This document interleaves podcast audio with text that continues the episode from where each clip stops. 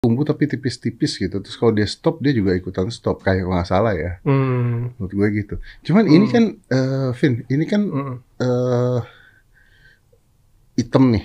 Hmm. Kan dia di, dimasukin akar ke dalam, Vin. Oke.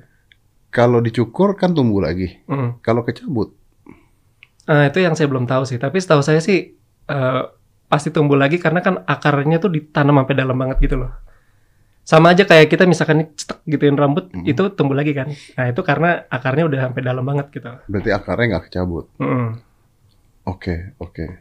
Dan Nah. ini menarik sih karena eh, sebenarnya waktu itu kisahnya kenapa saya mau ya itu karena saya di Turki itu waktu itu memang lagi honeymoon konsepnya. Oke. Baru married kan terus saya eh, honeymoon ke sana terus eh beb sekalian nih soalnya setahu saya di Turki itu eh, they are famous for their transplant gitu loh.